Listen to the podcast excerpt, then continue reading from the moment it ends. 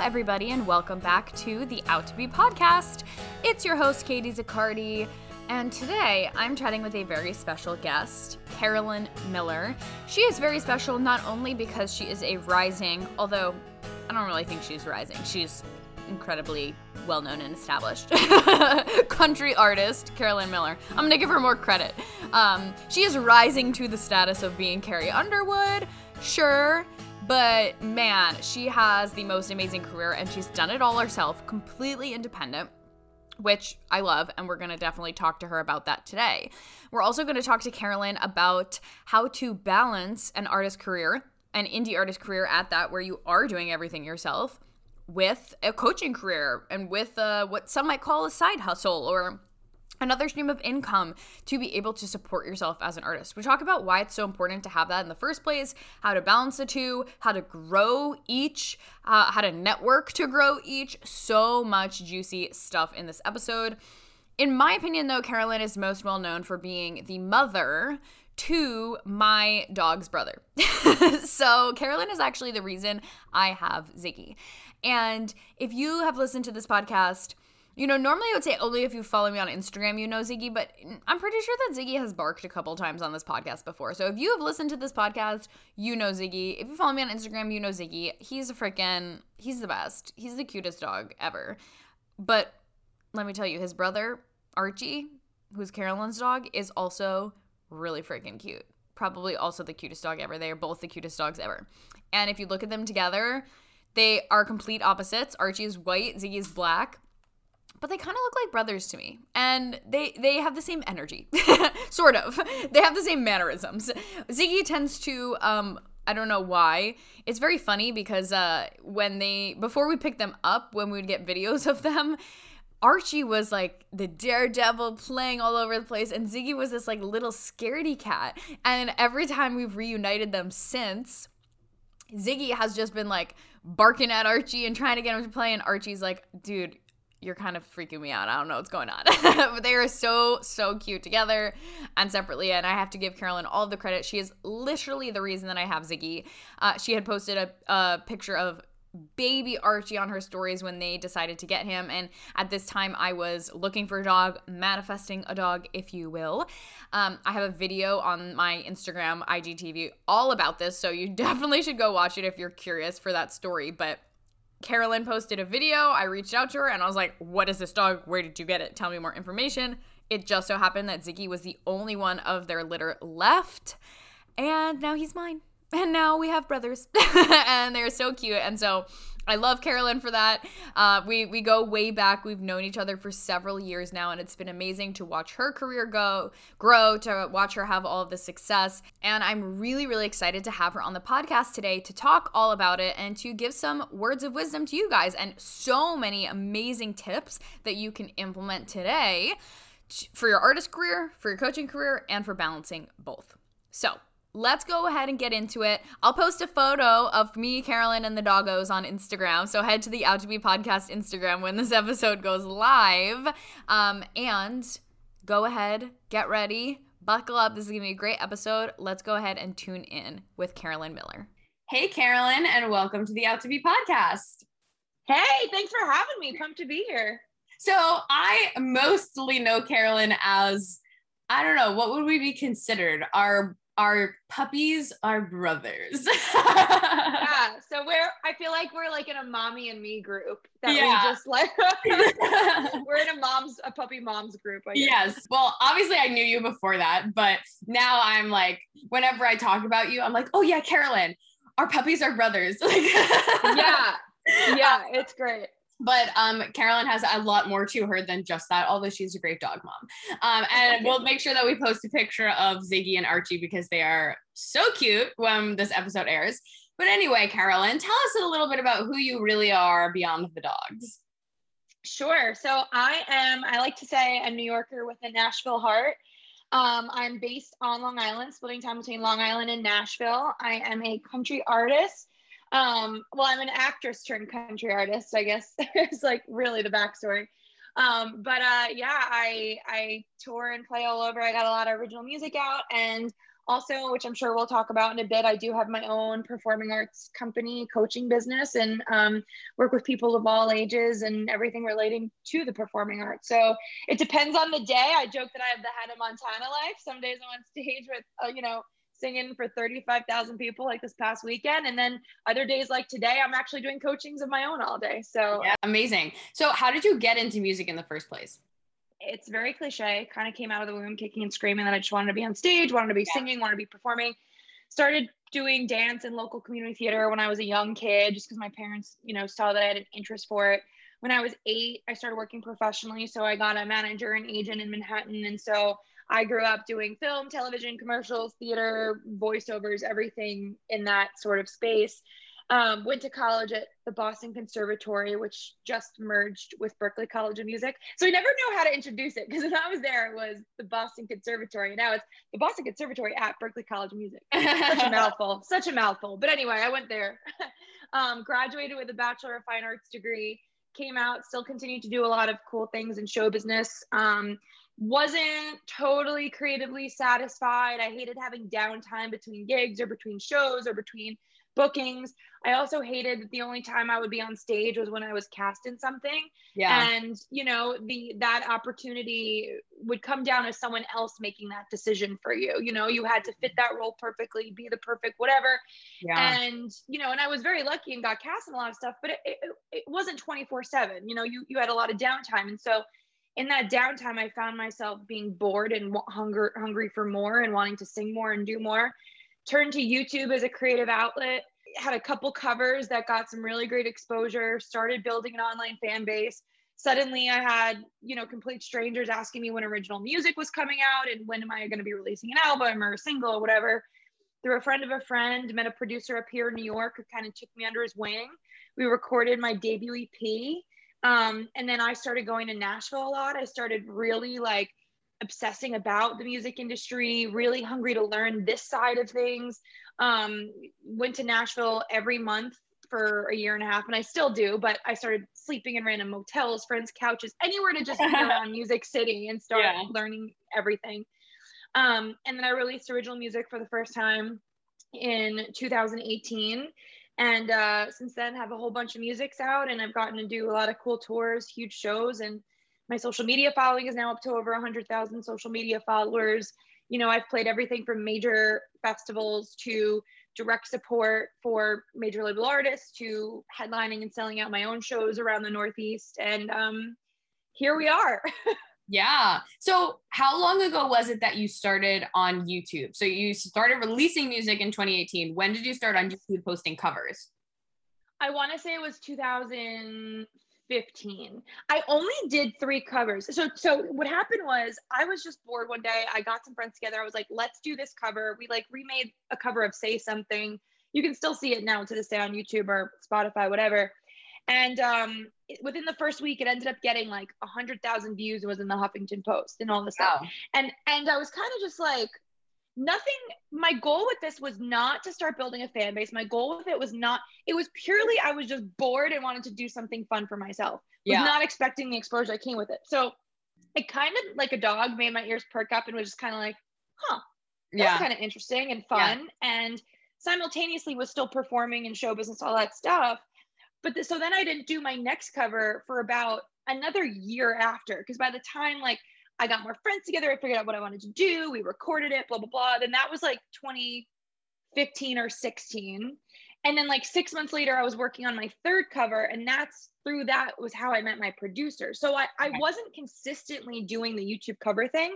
I only did three, but I collaborated with people that had really big YouTube socials and followings. Mm. So when I started then doing these videos, they had a built-in fan base and i was kind of teaming up with people that kind of already knew what they were doing so i think yeah. that was the secret and the difference and during that time like during the gaps between the videos were you bringing people over to like instagram or facebook or anything like that or were they literally just like subscribed and commenting on your one youtube video and like just waiting for more yeah so i i did not make an instagram i want to say until like late 2016 i think was when I, I i made my one But when I did one of my covers and the the second cover I did, I teamed up with my friend Robyn Adele Anderson from Postmodern Jukebox, and they've got a huge mm-hmm. following. She told me, she's like, you need to make a Facebook page because I'm going to tag you and people from my page, which she's got 100,000 whatever plus followers. She's like, they're gonna look for you and want to. Yeah. And I'm so glad I did because they started coming over from her posting and tagging me. Yeah. So it really came from my friends that I teamed up with and them tagging me that then drew the attention and kind of then started shifting over. And then people became followers and fans from seeing me in these other videos. Yeah. Yeah. The reason I wanted to ask is just because it's important, I feel like, to note what you were doing and the fact that it's a slow build. Obviously, 2015 is a very different social media landscape than now. You know, sure. like, yeah, wouldn't be like, necessarily starting on YouTube and blowing up and then creating a Facebook page, you'd probably be on TikTok or Instagram. 100%. 100%. Um, but it's still really important because, like you said, you had a place for people to go and you made sure that you were strategically positioning yourself with other people who already had huge followings. And I'm just going to say this now, and you're going to learn more about this throughout our whole interview. But the reason Carolyn is so successful is because she has such an entrepreneurial mind. Like she is always putting herself out there and positioning herself where she needs to be. And you also do it with such grace and honesty. Like some people might be annoyed, like, oh, you posted one cover and it got a bunch of views. Well, yeah, she did it because she was just having fun. And the energy that you have behind everything you do is so genuine. That's why I think you have the success that you have. So thank you. I appreciate that. Thank you. But if you're listening, keep this in mind because like nothing here happened just because you were like, walking around like oh, a la di da, I don't know, I don't care. Like you were smart about it. You're really smart about it. And you noticed when things were going well and you capitalized on it, which is incredible. Thank you. No, I appreciate that. I think I think that's been the trick to my success as an artist is because you know what people don't realize is yes everything is happening for me very quickly in the artist side of things. In the last like two three years even with the pandemic a lot of cool stuff has happened. What people don't realize is i before this i had 27 years as being a professional actress and in show business and in the performing arts industry in just another area. Yeah. So I learned all the skills. I learned all the technique. I learned the way business works. I just started applying it to a different area in the last couple years, but really my work and build has been over the last 20 something years. So like I knew, okay, I need to be strategic in everything I do. Like so this first quote unquote cover I did, I've been in front of the camera my whole life. So I knew how to make a cover and play to the camera. I've been playing piano for 20 years, so I knew how to do that. I knew how to like hire the right people to team up with because I had that skill set. And then with this cover, I knew that like my my YouTube following was zero because I just made a page. My friend who like had this huge YouTube following, I was like, let's put it on your page and we'll upload it there. But tag me and I'll make a playlist on YouTube so it still links back to my page. So to your point, yes, everything was coming in with like a very strategic thing. And I'll talk about all my tricks and stuff of, of what I've done over the time. But um, yeah, thanks for noticing that because it's a lot of work that goes into the behind the scenes of that stuff. Yeah. And obviously I introduced you like, yeah, Archie's mom because that's, that's well, let's be honest, that's the most important part. That's the most important part. But no, but we met because when I was working with Women Crush Music, you had reached out to connect and you were like, I don't like the word hustling because I, I just don't like it. But like you were putting in the work. Let's just say that. Like you were networking, you were doing what you needed to do. And so we've known each other for a really long time since I don't know, beginning ish of your career because you were always like, okay, I know I need to, like you said, apply these business strategies, like get in with the right people, make sure that you're just putting yourself out there. And the more people you know in the music industry, the better. It's not, in my opinion, about creating surface level relationships, but like if you are creating strategic relationships, then that are genuine, then it's always going to work out for you. Um, even if it might not go exactly how you've planned or work out immediately, it's always going to work out.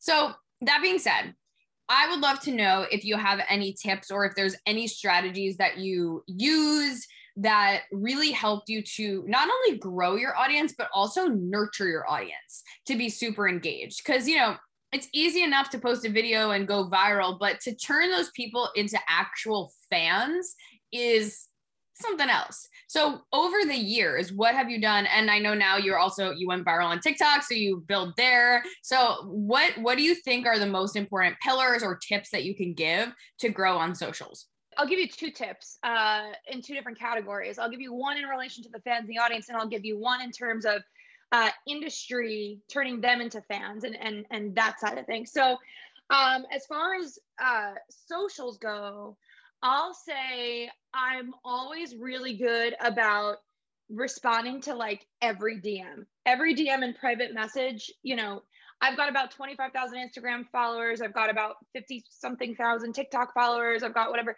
I so I get messages a lot and it is work. But taking the time to reply to comments or at least liking every comment, picking and choosing one to respond with, DMing, oh, like responding to DMs, you know, I think turns people from followers into lifelong fans when you have that personal relationship with them. And yeah. I can tell you that I have so many fans that like I have that personal relationship with. Like I know their avatar when it comes through and I know their personalities because they've been like supporting and messaging me over the years and stuff like yeah. that. So mm, mm, and I would also say showing like the real side of things too, you know, like yes, your stage shots are great and glamorous and it's a huge part of it because it is your business and your calling card. But the posts that do the best are like the ones of me and Kevin, you know, me and my husband, me and Archie. Yeah. And this like being be showing them like who you are as a person and individual i think with with engaging with them as people is yeah. key from them to go from a follower into like a human being that they actually care to to be a fan of and engage with so yeah, I love that. Because a lot of people listening might not be at the place where they're getting a ton of DMs. So they're like, okay, well, in theory, I would do that. But how do I get the DMs in the first place? And I think that's the key. It's like bringing your personality into it and giving them something to engage with when it's easy before you start like blowing up with the music. Totally. And you can also like follow other people. So if there are certain fan pages of artists, follow those fan page, comment on it. I love this artist too. Then they might start checking your stuff out and be like, who is this? Oh, this is cool. I have an artist following me. Like, you know, follow people that like it also makes sense to follow and comment on their things and engage with them. And in turn, it draws attention then back to your page and, and your brand. So like you know, I've done that too. And then, you know, in terms of my strategy then for like industry and making them pay attention and getting fans in that department too, which is also really important. My my little secret and trick is that whenever I'm out somewhere and I meet someone and we add each other on Instagram or like whatever it is, I always, or they put their number in my phone or whatever it is, I always screenshot it. So then the next day I have like a camera roll and a reminder of like everyone that I met. Mm. So I then like go and make my database and spreadsheet of industry contacts and relationships I have. And then I don't forget to add them. And then I keep track of who I've met and how I met them. And then when I go back then to Nashville a couple weeks later, I reference that and I'm like, oh, right, I forgot about the person. I need to reach out to them. They told me to tell them when I'm in town for coffee or something like that. Yeah. Because we're all human and it's impossible to like keep everything straight of everyone you met and how you met them and have them forever in your brain. Yeah. So yeah, when you go meet someone, whether it's an artist, whether it's a whatever, screenshot it and then the next day make note of it and you always have that to reference. So that's how then I build up my network on that side of things. Yeah, that's an awesome tip. And again, as you can see, bringing in the business side, like we are being smart here. We're keeping track of things. Um, that's amazing. So you've done this all totally independent, like you're not signed or anything which is amazing and very inspiring for, I'm sure, many people listening. But as you mentioned earlier, you also have a business where you coach people. So when did that start? Were you doing this before you officially started your music career? During? When did you decide you wanted to start coaching people? Sure. So um, I've always just had a passion for uh, you know, I always loved teaching. Like when I was a child, I would get this game called Let's Play School, and I would make all my friends be students, and I'd be the teacher. Like I really just loved. I really did. Like I really always loved teaching and and and uh, the the environment of learning and education. I I did, and so um, when I was even like a teenager, I was an assistant dance teacher. When I was, I was always then babysitting, you know, even in college at the Boston Conservatory, I was a really great tap dancer. And so like I worked with the faculty as a quote unquote tap tutor and I got paid and I would have like open office hours where anyone could schedule with me come in and I would coach them and teach them and like tap and stuff like that. Then I graduated from college. I was a dance teacher and stuff. And so um, I started, I had a friend text me out of the blue one day and she's like, I have this little boy, he's seven years old. The mom's like looking to get him involved in musical theater. Is this something you're interested in? And I was like, yeah, sure, send him my way. I'd love to do a one on one private lesson with him. And I think at the time I like charged $40 for the hour and I felt so rich. And I was like, this is great, you know? And so from there, then some word of mouth started spreading. So then at the dance studio I was teaching dance at, parents heard I sing and they heard I was like teaching and they said, you know, are you interested in more class? Like, sure. So I started then probably through the dance studio making relationships with these families and these kids who then would start coming to my house for private lessons and whatever. So I went from one student a week while I was still waitressing because I just came out of college. So I was like 22 at the time and I was waitressing and then I was teaching one lesson a week to then I started having like three to four lessons a week to then I got to a point where I was like, I, I might be able to let go of this waitress. I dropped my waitressing hours down to one hour a week, right? And then you're like, and then eventually, yeah. And then so within a year, I built it up. So I started the day after Fourth of July in one year, and then by that following May, I was able to quit. So it was like ten months of waitressing. Then I built up then this coaching business, and so I've now been coaching and teaching for ten years privately at this point. So this was like after college and while you were still doing musical theater gigs and correct. in that sense. And waitressing, yeah. I just got a call and then organically it started building. I did not invest the time or anything into building the coaching business really. It really just organically happened. And then I'm gonna I gotta give a shout out to this company. I found this company called Take Lessons, takelessons.com, and made a profile on there. A friend told me about it. This is in like 2015. And it starts where the company takes like 40% of what you charge, but then after five lessons, it goes down to 30%, five lessons, 20%. So you cap out where they only take 10%, but you can set your rates at whatever you want.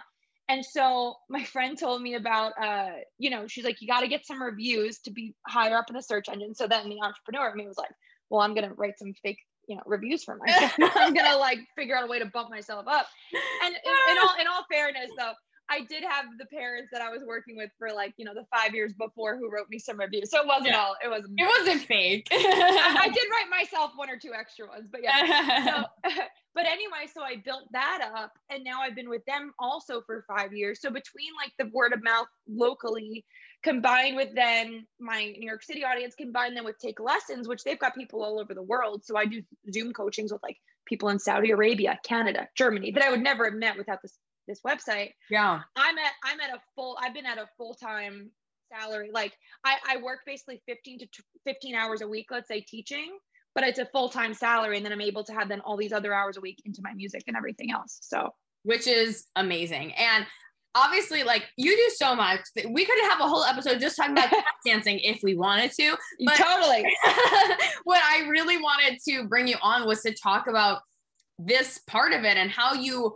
balance these two things and the fact that even with so much success in your music career you are still coaching to this day. Um and not to say that it's going to go on forever but there are a lot of people who are multifaceted musicians listening to this. They're either coaches or musicians who also coach um you know or they're doing multiple things. And i know a lot of people in the music industry feel this belief of if i'm not full time and making a full time income strictly from my music, like strictly from performing or streams and or you know whatever it is, then like I'm not legit. Like if I have some other side hustle, then it's not it's not real. I'm not actually success- successful. So just starting there, like, what are your thoughts on that belief as it is? Well, I think that's ridiculous, and I'll tell you why. If you really want to be an artist at the at a national level, you really want to get signed, you want to be playing in the big leagues, you want to be whatever. It is expensive AF. Yeah. Right? To shoot your videos, to do your content. Yeah. Do I make enough with my music that if I really wanted to, I could just do that?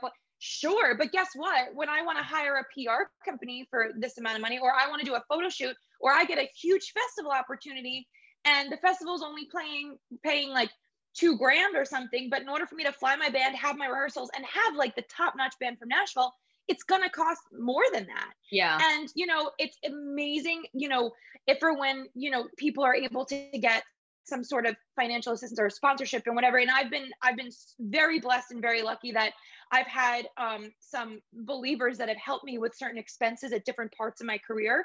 But the thing is is like that's that's a limited finite finite number you know it's not an open-ended thing so like you have to be able then to when that runs out or that finishes or whatever that is pick up the pieces for what you need to do next. And so like I always need to have stuff ready to go that if I want to do something, I can do it because I'm able to fund it. I mean, to break an artist, they say it takes a million dollars to break an artist, right? That a lot of label deals when they sign a brand new artist will have about a million dollar budget to put into it. So unless you're insanely blessed to come from parents that like, you know, can just do that for you, Yeah. it's very expensive and you have to invest in yourself and like you need to have a lot of money to do that. And so the more you can work and the more you can fund like you know, I've I've I've been so lucky in the sense that I've had people sponsor PR for me, right? A PR campaign or a music video for me or help me with recording certain things. But as far as like my Nashville trips every month, that's coming out of my pocket. As far Yeah. as like when I have, yeah, all those things, like if I didn't wasn't working and able to provide and do what I had to do, I would never be where I'm at right now because I wouldn't be able to afford to do these things. And and so the more money you can make without it taking away from look, I understand you can't go necessarily having a full-time job because you know with 40 hours a week because you need Yeah. that right exactly. But if you are able to have an extra stream of income so you can reinvest it to your music career and the things you really want to be doing, you'd be crazy not to because you need to have those funds accessible. I love the way you just described it. And what I like to say is it's not the 1970s anymore. Like nobody is walking into like a dark bar will, where you're like laying on stage and they're like, oh my God, I just discovered this talent and it's untapped and I'm gonna like take you and blow you up. Like nobody's actually doing the development from the ground anymore. Labels, publishers, they want to see you having already developed yourself. And sometimes to what is seems to be like a pretty extreme extent, sometimes not, you know, you will hear about people who like go viral and then immediately get signed, but usually those people grow still massive followings and have social proof and monetary proof that they're able to actually make money from what they're doing. And so if you if your goal is to get signed, at, even just at that, you have to still get yourself to a place where you are making money, you know, making it nationally and have a huge fan base. And you can't do that without the funds. So if you, Sure. if you want to get the funds, if you want to get the label deal, you have to have the funds in the first place. You have to do the work in the first place in, in order to even get their attention. But I mean, obviously, you can also just stay totally independent and then grow from there or hire on people and build your own team from there. But still, you need the funds to be able to do that. So it's a, Sure. Both ways you need to be able to build your own artist career and it might seem intimidating but it's not No, and you know what it is like with technology now, anyone has the power to do it.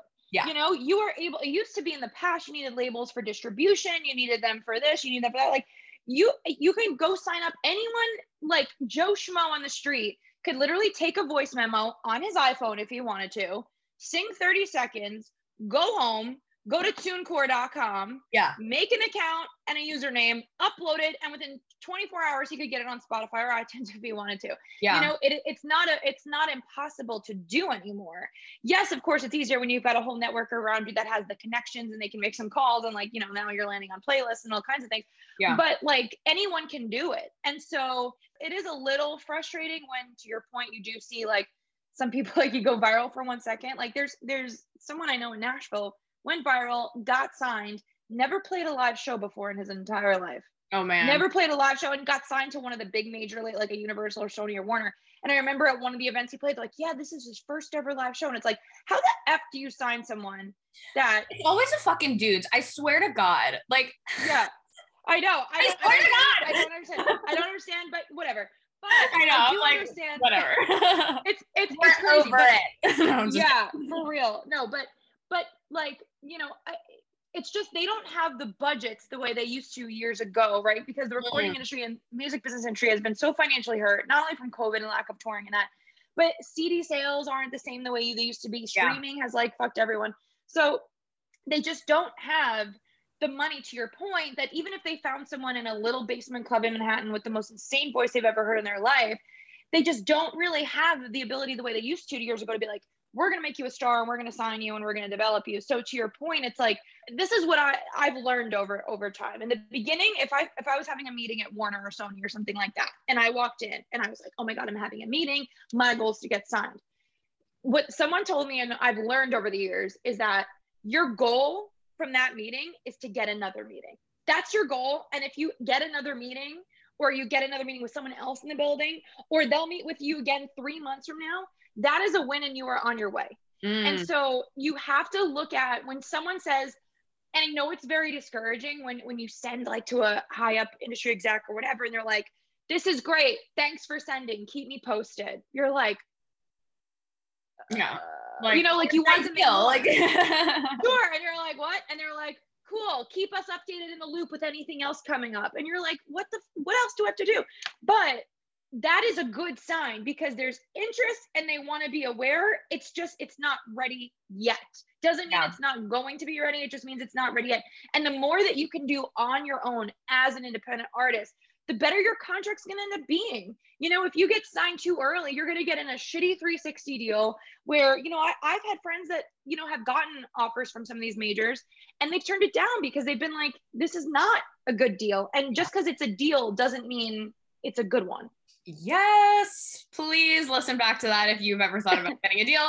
And, and it's true. Like I've heard from so many artists that they'll take meetings with these people and they'll say, Oh, you're great. We like your this, this, and that, but you need more of that. You know, oh, we like your music and it's cool that you've been gigging, but you don't have any social media followers, so it's a no, or whatever it is, right? And it can feel really discouraging when you hear that. But in my eyes, the more you build it up on your own, the more, like you said, uh, you can get a better deal, but also you have more leverage to negotiate or to look at it honestly and say, hey, it's actually just be cheaper for me to hire on a manager or hire on X amount of team members instead of like doing this deal and building it up on my own. But you have the choice and you can make smart decisions because you have that leverage and you have that foundation on your own. So, yeah, I mean, listen, there's plenty of people, and it's not just the men. I just feel like it's always, I always see dudes who are like equally as good as women, but always seem to get ahead. But hey, that's why we do what we do on this podcast to empower mostly women. but, yeah. Uh, but and it can happen to anybody. Like you, you can look at anybody and say, "Oh, why did they get it and I don't?" But that is not the mindset you want to have to move forward. It's more of the mindset of, "Okay, great. How can I just move this forward in a positive direction that serves me. And maybe that's going to be another meeting. Maybe it's going to be choosing to go in XYZ direction. But I think that that mindset of desperation too, like it kind of comes across and people aren't going to want to sign you or work with you if you're kind, if you're always just being like, all I want to do is get signed. So like if you're not going to sign me, I'm like I don't even want to talk to you. yeah, I feel like your goal in every meeting should be nothing more just to build that relationship. Just to build that relationship and wherever that relationship's going to go, just build it. That's the whole point of being there. You know what I mean? Yeah. Like, I, and this is this is a an example that I think does translate to like this industry. But like, I'll give you an example. So, um, you know, when I was like really involved in the Broadway musical theater scene in New York, I I was I had relationships with a lot of the casting directors in town and and great ones. I took their workshops, I took their classes. Like they would call me in for stuff. And like there was this one particular casting company that I knew they always really liked me. Like they would they saw me in the hallway waiting audition, they'd give me a hug. And it was one of the big ones, right? If they, I walked in, hey, Carolyn, it's so good to see you. We're so glad you're here, blah, blah, blah. Never cast me in anything. I would always get down to the end. I'd get a call back, wouldn't get it. Blah, blah, blah. And it wasn't because I, it, I just wasn't right for it. You know, I was too tall. I'm five nine, or I'm too tan, or I'm too this, whatever it is. Yeah. And, but I always knew, I was like, I just have to go in and do a good job. So the notes are always great, not right for this, but we love her. That's like yeah. the way I've always thought about it. And then there was one day out of the blue, this new show that I'm still involved with to this day that's being developed for Broadway and it's been in the works for a long time. All of a sudden, my agent called me one day and was like, We have an offer for you for this show and this thing. And I was like, Where did this come from? Is this from the music director? And they were like, I don't know. Maybe it's the MD, whatever.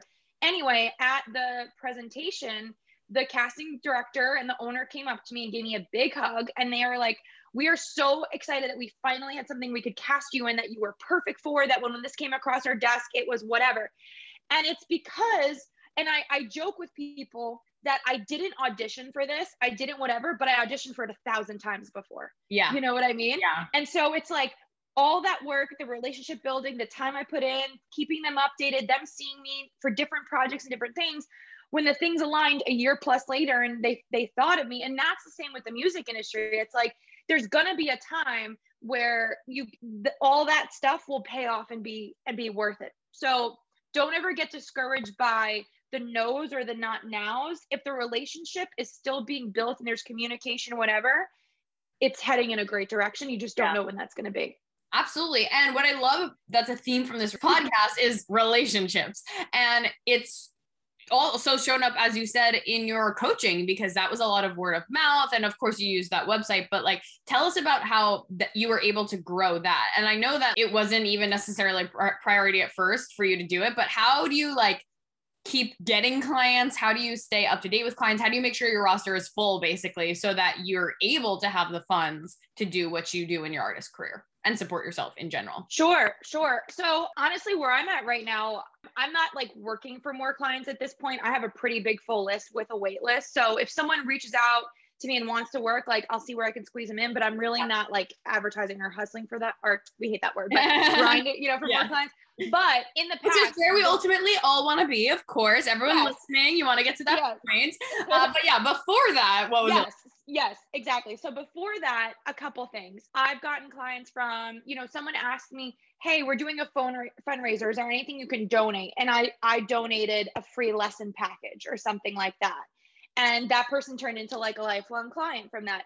I also when I was teaching dance at the school, I asked the owner like if she minded like on the last day if I could give out a little flyer just saying if anyone wanted singing or piano lessons, you know, and you're a kid. And a lot of the kids did because they were in dance, they liked being around music, and the parents were like, Yeah, she loves to sing. That'd be great. Yeah. I got a lot a lot of clients from that. I would also do a little system in the beginning where um, hey, if you referred me to someone and they ended up becoming a client, you got a free lesson out of it or something like that. Yeah. So I had I yeah, had a variety of little incentives, and then through Take Lessons, the website, and then I would always ask people to give me a review. So this way I was collecting reviews. So now I've got like 50, 60, so I don't even know at this point, but like it, I built it up through that. So it was it was a combination of of all those things. So, just in the span of like two minutes, you literally gave a four or five incredible tips. I mean, testimonials, social proof, referrals, word of mouth proof, like all of these things are huge. And you teach a lot of different things too. What do you teach?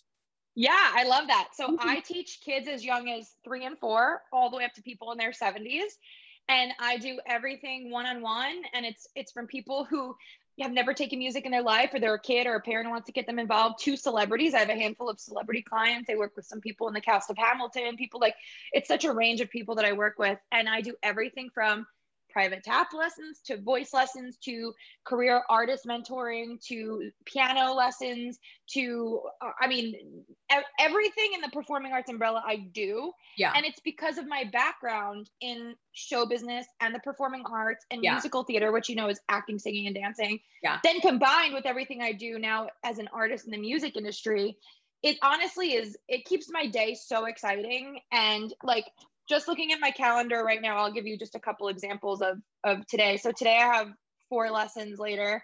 I've got um, a boy who's 16 years old and he's looking to become a professional actor. So I'm telling him how to get his headshots taken, where to start finding audition stuff. Then I have this girl who um, is looking to be a professional R&B singer. So getting her how to start finding your open mics, how to start finding producers, all that.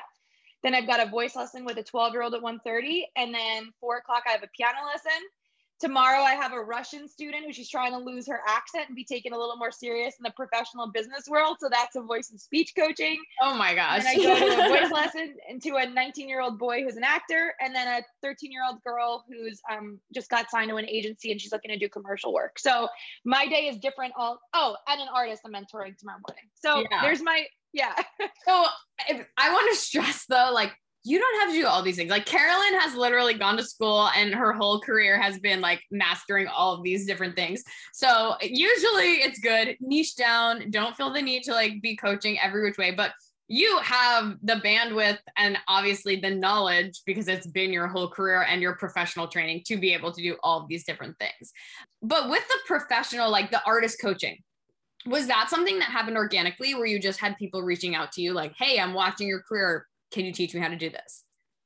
Basically, that's it. You just nailed it. That's exactly yeah. what it is. And I want to talk about that for a second because I really think that it just goes to show whether you're, you know, coming from being an artist and you want to start coaching or whether you're just a coach already and you're wondering how to get new clients there's such uh, an importance of really just showing up to the fullest and like doing your thing and providing value. And it might sound silly and almost simple and stupid, but like by you just showing up and like ha- growing your career, it attracted the attention of people enough to just reach out to you and say, Hey, can you help me? And again, it, even if you're a coach and you're not focusing on your artistry right now, and your coaching is the the main thing you're doing if you're showing up and people can tell that your coaching business is booming or that you are getting results for your clients and that you're really like stepping into your fullest self people are going to come to you they're going to notice it and they're going to come to you and the sales process is going to be much easier because the, they're just going to show up at your door so what was that like when that first started happening and why do you think it happened in the first place? Like, what do you think really compelled people to notice what you were doing and take action to actually message you? Um, you're saying in relation to the artist coaching. Yeah, yeah. Or, I mean, or, okay. in general, but I think the artist coaching in, in particular is one where it's clearly very related. Like, hey, I see you doing this thing. Can you teach me how to do this thing?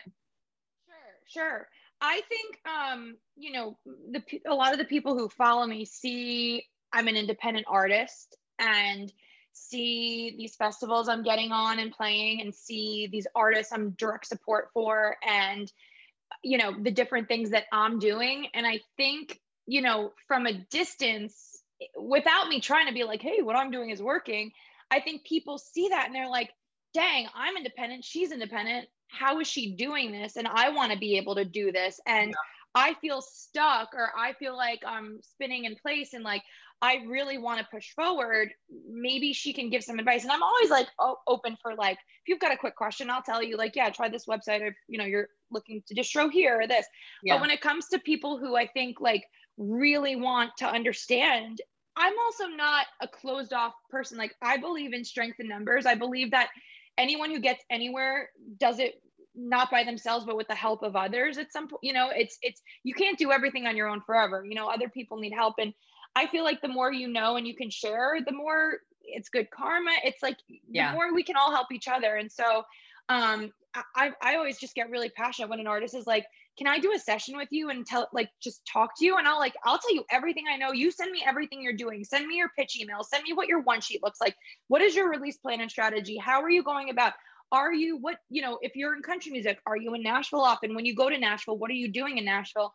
and then I just we you know kind of run with it from there. But yeah, yeah, that's amazing. So obviously a lot of people invest in you. They are paying you to teach them what you know. They're paying you for voice lessons, whatever it is. Where do you invest in your music career? And what do you think about the importance of investing in really whatever it is? I'm just curious, like, where, what you think. I think it is insanely important. I can tell you I have coaches and mentors of my own in the Nashville country music industry that have consulting companies or have whatever, and they're former heads of labels or they're former um, heads of, you know, whatever it is. And I do one on one coachings with them where, you know, I take workshops where I can get online and Zoom and, and sign up for a master class or something like that. And, you know, I do mentoring sessions and stuff for myself where it's like I can then make a list of all my questions and ask. And to be honest, I do think that's what makes me a really great coach and teacher too is that I'm still furthering my education on a daily basis. So I'm very current as to like what's going on. You know, I'm not an older yes. retired teacher where it's like yes. I did this 20 years ago and I'm passing on what I know. No, you guys know I'm, how I'm, i feel about that and those people. exactly, exactly. So it's like I have all this this knowledge of you know what's going on and it's accurate knowledge. So combined then I'll then hear it straight from the horse's mouth who's the former head of blah blah blah and just left and started his own company. He's very fresh with all that stuff. So I'm able to ask those questions and then guess what? With my artists, I can then go to them and be like, this is what's up.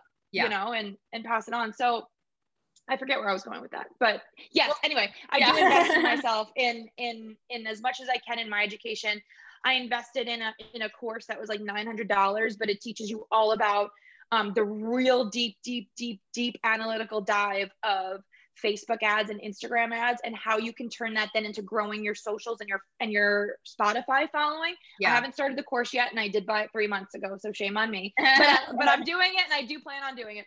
but you know, yes. So so yes, I invest. I still pay for my own voice lessons with the professionals in Manhattan. I yeah, you know, yeah. So there's a lot that goes into it. And that's why I teach and coach so I have the funds to do it. Yes, exactly. Because it, it's so important that you're giving yourself the tools that you need to get further faster. I mean, that's why we coach and that's why we have coaches. No matter what you're doing, that's why you do those things to help people move forward faster or also to help yourself move forward faster by getting a coach. So coaches need even, coaches too. Even the best pitcher in Major League Baseball has a pitching coach. Yeah. Because sometimes they can see things that you can't see and they can help you in ways that you can't help yourself. Exactly, exactly. And it's also just someone that keeps you on track. It keeps you like, you know, you've got, and yeah, exactly. It's like you, you may not see something that you're not doing totally right or whatever, and you've got an extra set of eyes and ears. And I mean, yeah, I feel like you'd be crazy not to. You never were at a point where you're like, I'm too good. I don't need this. Like even Carrie Underwood still goes for a voice lesson here and there. You know, it's like, yeah, yeah. Totally.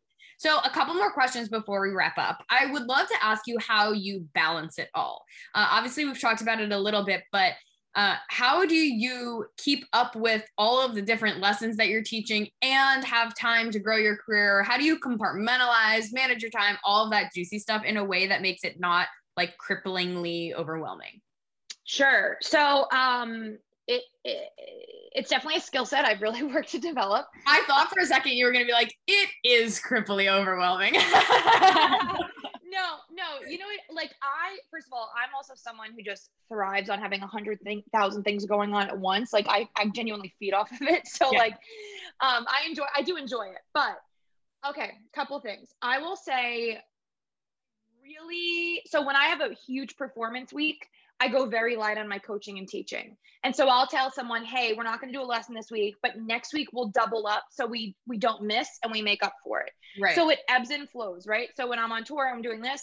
Coaching's very limited, but then when I come home for a week, like I'm I came home from a festival on Sunday and my I don't leave until next Thursday. So I've got 10 days. So I'm like doubling up lessons, tripling up week, you know, so I, I pound the pavement then. In between gigging, it's like obviously, okay, I'm gigging and then I'm teaching, but how are you booking the gigs, running the social media, like doing the more day to day stuff with all of that? Yeah, sure, sure. So, so in these ebb and flow times or in quiet times, I try to limit my coaching to about 15, max 20 hours a week.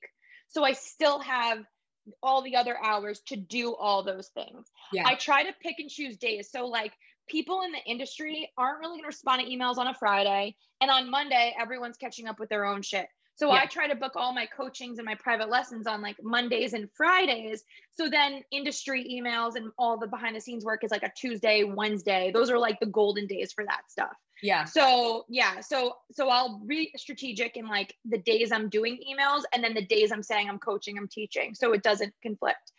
I also will say like, you know, you do have to have work life balance. Like when I got home from that festival and I had was exhausted with everything, like I didn't get out of bed the next day until 11:30. I was like, you know what? I deserve this. I don't have anything to do, to do today. I purposely booked my morning or kept it open so I could like recover and rejuvenate for a minute. Yeah. And stayed in bed with Archie till 11:30. You know, my, my husband also is like, and it's I'm glad he does this. And at times I hate it, but I'm, I am ultimately glad that he does this. Is like, obviously I'm very passionate and obsessed about like this whole world, and I love it so much that I could do this morning, noon, and night. Yeah. But he's not in the industry. And he's like, you know, by nine o'clock, he's like, Carolyn, like, I love you. Finish up your last thought on this. But like, come nine o'clock, like, we got to shut this down and let's go watch a TV show and let's just not talk about this for the rest of the night, you know? he's and like, so up.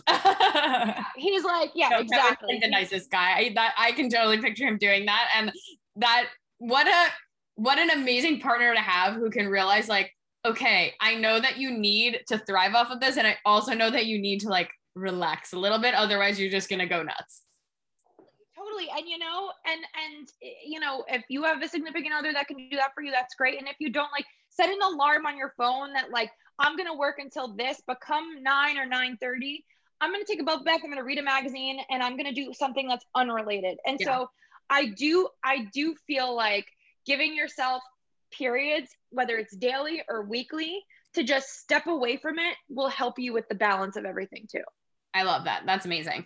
Okay, so before we let you go, is there any last piece of advice you would give to someone who is doing both, who's growing their artist career and coaching and just wants to be able to like feel like they can give their all to both and really have the support, the financial means, and the freedom that they need to feel secure and confident doing both?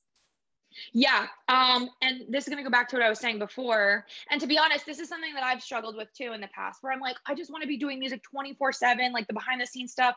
I don't want to take 15 hours a week or 20 hours a week to be coaching because it's time away and whatever. Yeah. What I find, and it's taken me a minute, especially in the pandemic, because everything is virtual, right? Everything music wise, for the most part, because touring stopped, has been behind the scenes. Yeah. And coachings have all been virtual. So I'm in the same room all day, every day me personally, I have my best days and my most uh, productive days when I have designated coaching days and then designated artist music days. Yeah. I, for a long time, I was like, I'll do a lesson at 11 and then I'll do a lesson at two and then I'll do a lesson at five. And in between, I'm going to blah, blah, blah.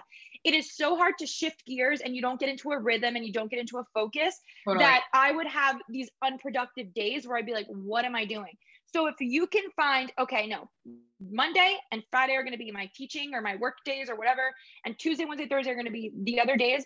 When you're able to wake up and stay in that zone of what hat you're wearing, I think you are then able to balance it because then you're productive during that time. So that's my tip is pick your days, get in the zone, stay there for the day, make it a designated day, and then you can go back to the other stuff at a different time. I love that. I mean, even I'm focused fully on my business. Like I'm not doing music right now. And I still batch work my days and like theme my days because it makes you more productive. And like you said, it helps you not have to be switching your brain all the time. So that is a brilliant piece of advice. Even life too. Like, I mean, you need life days. You know, you yes. need to book a day where like this is not a work day, coaching day, and this is not an artist day. This is like shit, I gotta do my laundry. Yes. I have a doctor appointment. I have to take the car to the car wash. Yes. And like, oh my God, you know what? I'm gonna cook dinner for the first time tonight in a long time. And then it's mom's birthday, so I'm gonna come over with a cake later. Like yeah. you need those days too. So schedule them in. Schedule your life days, your coach days, and your artist days. And that's I'll leave it at that. yeah, it's so easy to not take off, especially because in this industry, if you're in it, you're probably extremely passionate about it. So it's very easy to just like go, go, go all the time. So I love that. Like, remember you have a life. yeah, totally. Not just here to work. and and I think the best artists are the ones where like you have life experiences and moments to pull from. And sometimes you make your best work when you take a month off and you go yeah. do something else. That's when your your road blockage clears and you have more inspiration is when you've got more life things that fulfill you and make you happy and stuff like yeah. that. And I think I think the more life you can live, the better artist and business person and teacher you become. Completely. Amazing. Well, thank you so much for coming on today. Tell us yes, follow you, connect with you, all that juicy stuff. Yeah, just everything at Carolyn Miller Music, C A R O L Y N Miller Music. That's Insta, Facebook, YouTube, TikTok, website, all that stuff. And um, yeah, check it out. Amazing. Everyone, screenshot this episode, tag Carolyn and myself in it, post it on your stories, and let us know what your favorite part was. And Carolyn, thanks again for coming on. Woo! Thanks, girl. See you soon. Thank you so much for listening to the Out to Be podcast. If you like this episode, be sure to share it with a friend. And if you haven't already, rate and review it on Apple iTunes or wherever you listen to podcasts. That really helps us spread the message and get this podcast out to even more women in music. For more information on coaching services, head to katiezaccardi.com. See you next week.